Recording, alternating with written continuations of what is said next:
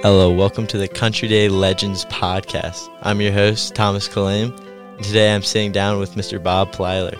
We will discuss his time teaching and coaching at Country Day. He's taught at Country Day for 46 years, so we will discuss how the school has changed over his time here. Mr. Plyler has taught history and coached many sports, including football, golf, basketball, and baseball. He is loved by students and his colleagues. I'm here with Parrish. Parrish, what has Mr. Plyler meant to you as a teacher? Um, I think it comes down to uh, Mr. Plyler being more than just a teacher figure to me. I think he's one of the few teachers you can really sit down and have a conversation with, and you can tell he cares, has a passion for his job. And uh, when your teacher has a passion for the job, it makes learning that much easier. Um, Mr. Plyler's the man. I feel like he's pretty calm, cool, and collected when it comes to schoolwork. He has one of the things I admire about Mr. Plyler is his patience. He's a super patient teacher, and also the way he teaches. He does kind of like a college lecture style, which I think will help students for a while. So yeah, Mr. Plyler's the man. I mean, Mr. Plyler means a lot of things. I think my experience uh, with him in the classroom last year was fantastic.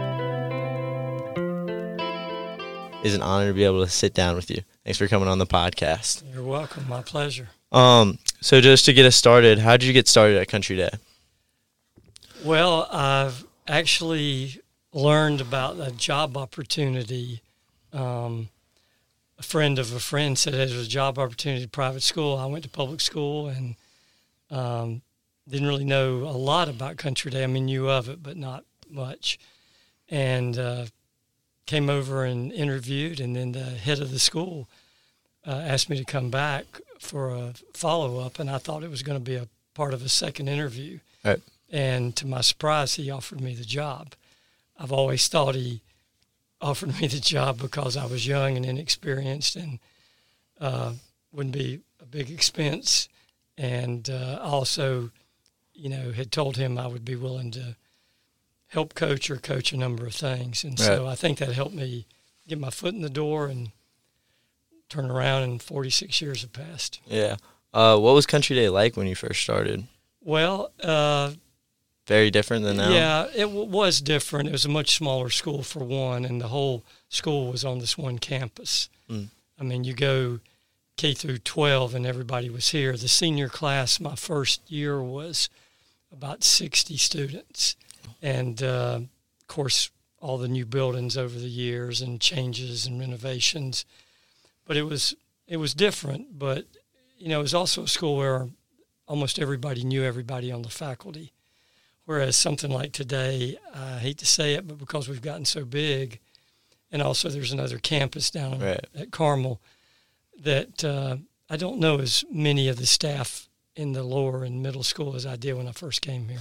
Oh yeah, I mean, me being here just for the four years in high school, there's you get the new library or Yeah. cafeteria. I mean, Yeah.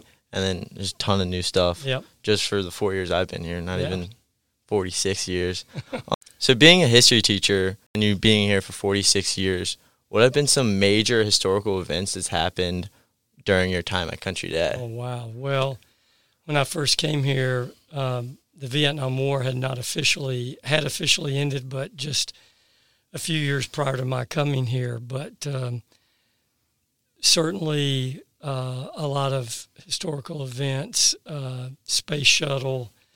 Uh, of course, as a history teacher, every four years, and government teacher, presidential elections. Mm, Uh, as far as nationally, Charlotte itself has grown right. so much. Uh, when I first came to Country Day, I mean, think of it. Um, Fairview Road wasn't cut all the way through like it is now. Uh, there were no professional sports teams in Charlotte. Mm, Um, you know, no Hornets, no Panthers. right. Um, and the breakup of the Soviet Union in the early 90s. Um, just uh, a lot of things that too many to Did you name. did you see any changes at Country Day because of you say like during well 9/11 happened? Yeah. Did you see any major changes at Country Day because of those events? I think there was always a concern, and not just about so much about 9 11, but um, prior to that, uh, when Columbine happened and the school shooting in Colorado, there was a concern and a lot of uh, in depth discussion among faculty and administration about how can we make this campus more secure? You know, we didn't have lockdown drills. We had tornado drills, but we didn't have lockdowns or we didn't have concerns about. And I think this fence all the way around the campus now, uh, which hasn't been here that long, at least in some way, was related to try to keep the campus a little more secure. Right. You talked about a lot of changes physically to the school. Has there been any changes you wish you saw at school? Um, It can be related to like new buildings or just um, rules or anything like that. Yeah, I mean, it's funny. I had an old coach one time, Coach Cook, say, "You see that wall over there that just got put up?" He said, 10 years from now, they'll tear it back down to do something else." And I always thought that was kind of interesting because I've seen a lot of things happen like that. I know the school has finally purchased the uh, area where the dry cleaners and a couple Oh, of yeah. those places are. Um, I know for a long time, a lot of us had wished the school had been able to buy that um, years ago. If I'm sure for a price that was reasonable, because it would have provided, you know, parking for students. Mm-hmm. Parking's a problem now. Yeah, athletic fields if needed, and maybe even just more classrooms. Because I think as our schools gotten bigger, you know, we we continue to to need more classrooms too. Yeah, right. You're listening to CCS Legends Podcast. In our next segment, we will be diving into Mr. Plyler's time coaching at Country Day. Here are some voices from a few of Mr. Plyler's current players and their thoughts on Mr. Plyler. I'm here with William Grassi. William, what has Mr. Plyler meant to you as a coach? Uh, you know, Coach Plyler, he's uh he's a great character. Um, Buzzy, he's meant a lot to me throughout my high school career, and not only has he been an outstanding coach, but he he's become a great mentor in my life throughout high school, and it's really meant a lot to me. What has Mr. Plyler meant to you as a coach? He's just very supportive of me. He's always there when like maybe things aren't going well on and off the golf course. He's always good. He's always helpful in the classroom, and he never gets mad about anything. So it's just nice having his help. Do you have like a favorite sport you've gotten to coach, or do you love them all? I really have enjoyed them all. Baseball was always uh, uh, interesting because I wasn't going to be the baseball coach. Me and another guy ended up coaching it. Um, but the baseball coach left in the middle of the school year, like around Christmas time. And so uh, the athletic director, who was Coach Cook at the time, came up to me and said, Hey, don't you have a little bit of baseball experience? And I said, Yeah. And he said, We really are in a bind. You think you could like be the interim for this year? And I had no intention of being the baseball coach. But we didn't have a golf team yet. We had a club golf team. So I agreed to do it. And, and me and a guy named Charlie Frederick did it for one year. And there was no field. We played back at where the old, uh, it'd be like uh, over where Blythe Field is. And you'd almost be where the, um, you know, where you pay to go into the football stadium. Mhm. That was almost where home plate was for the old baseball. Oh, really? field. And you hit it back out towards where Hans Fine Art would be now and where the old Harris Gym was. But between the Harris Gym and the, the field out there was woods. And the rule was if you hit it into the woods on the fly, it was a home run. Yeah. And if you hit it and it rolled in between outfielders into the woods, it was a ground rule double. Wow. And it was, just totally different. Was that the first sport you coached at Country Day? Uh, I had helped. I had coached JV basketball my first year and helped um, Coach Broadway with the varsity. And our first year, who knew, had a really good basketball team. Got all the way to state finals and lost. Wow. Do you ever overlap with uh, Coach Daly? Um, yeah, I did with uh, uh, Kevin. He was the JV basketball coach when I was the varsity basketball coach here, and then when I eventually stepped down from that, he took over. Um, do you plan on continuing coaching after you retire? I do actually. I had uh, talked to um, our AD, Mr. Taguchi, and told him once I realized I was going to retire, and said, "Hey, look, I'd really, at least for another year or two, like to continue coaching. I think it keeps you active. I enjoy working with young people, and I enjoy coaching. So, um, you know, it's I won't be having to grade papers or exams or things like that, but it still keeps me connected to what I also enjoy doing. Do you find you have more of an impact with your players versus your students, or is it all kind of the same? I, I think in a different way, it's all kind of connected. You see a little bit different part of students when they're playing a sport. Uh, you get to know them a little better, maybe as a group. You know, especially in golf with a small number. But you know, I, I hope, I, think you can have an impact with people both in the classroom and outside. I do think on the whole, you probably get to know students a little better when you're Mm. coaching them because you you see them. Yeah, you see them every day like students, but you see them outside of school and it's a little bit different. Right. You see a different person Yeah, and exactly. personalities. Right. So, do you have any favorite parts about coaching? Oh gosh. A lot. Uh, I think coaching is the same in a lot of ways, but I think it's changed.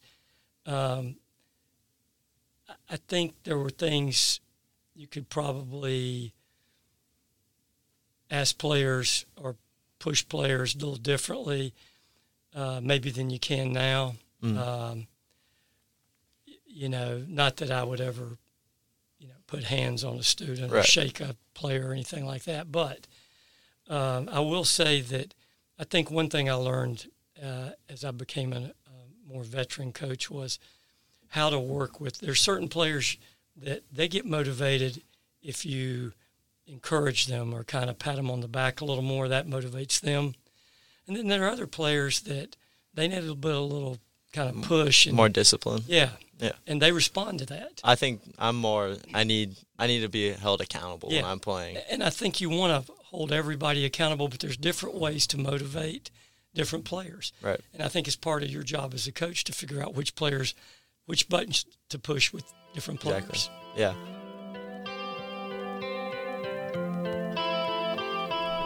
Listening to CCS Legends Podcast, a production of Podcast and Journalism class with Kick at Charlotte Country Day School. Do you have any memorable moments from your coaching?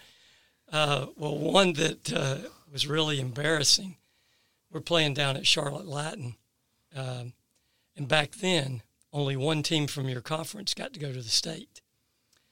And so we're playing Providence Day at Charlotte Latin, conference championship.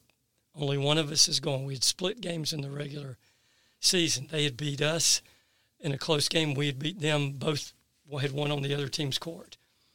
And so we're playing at Latin, and it's halftime.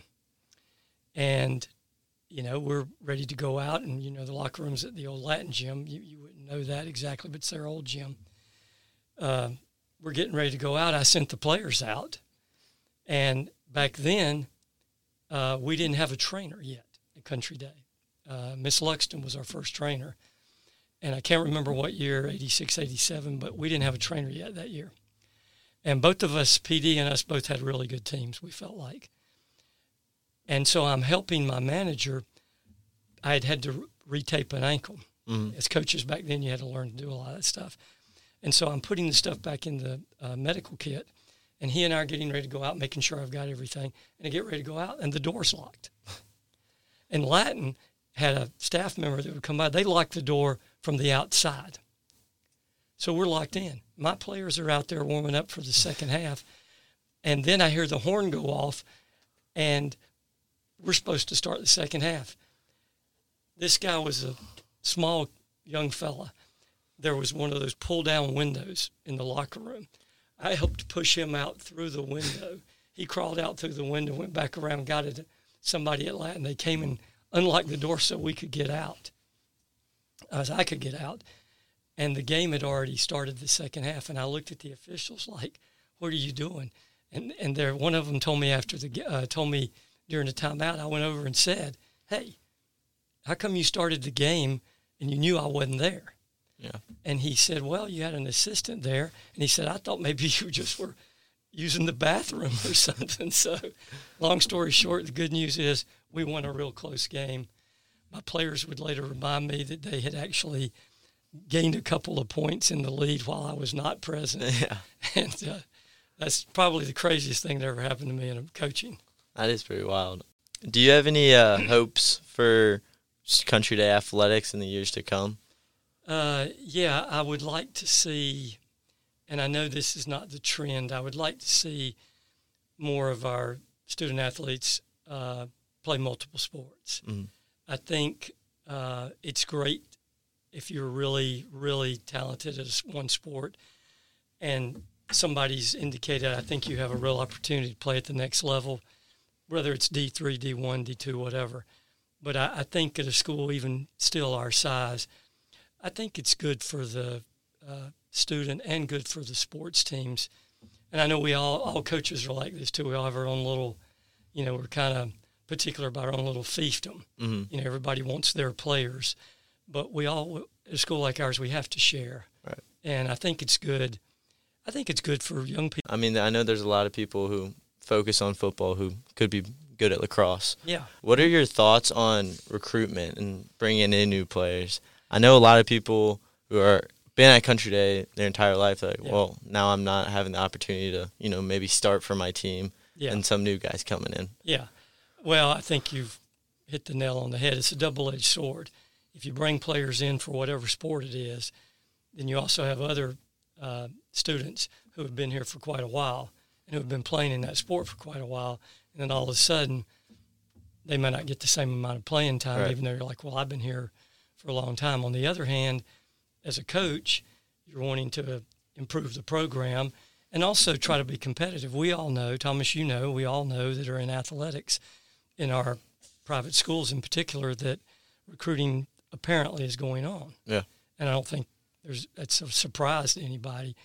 Um, I think Country Day has always tried to be real careful with that. Yeah, that. definitely. And I think in some sports, um, you know, we've we've been not able to quite compete at the same competitive level because of that. Yeah, I mean, you have schools like PD for their football team. They've brought in an absurd amount of players. Yeah, and that's what I understand. I mean, I don't know that how many or whatever, but I, I do know just watching them play this year.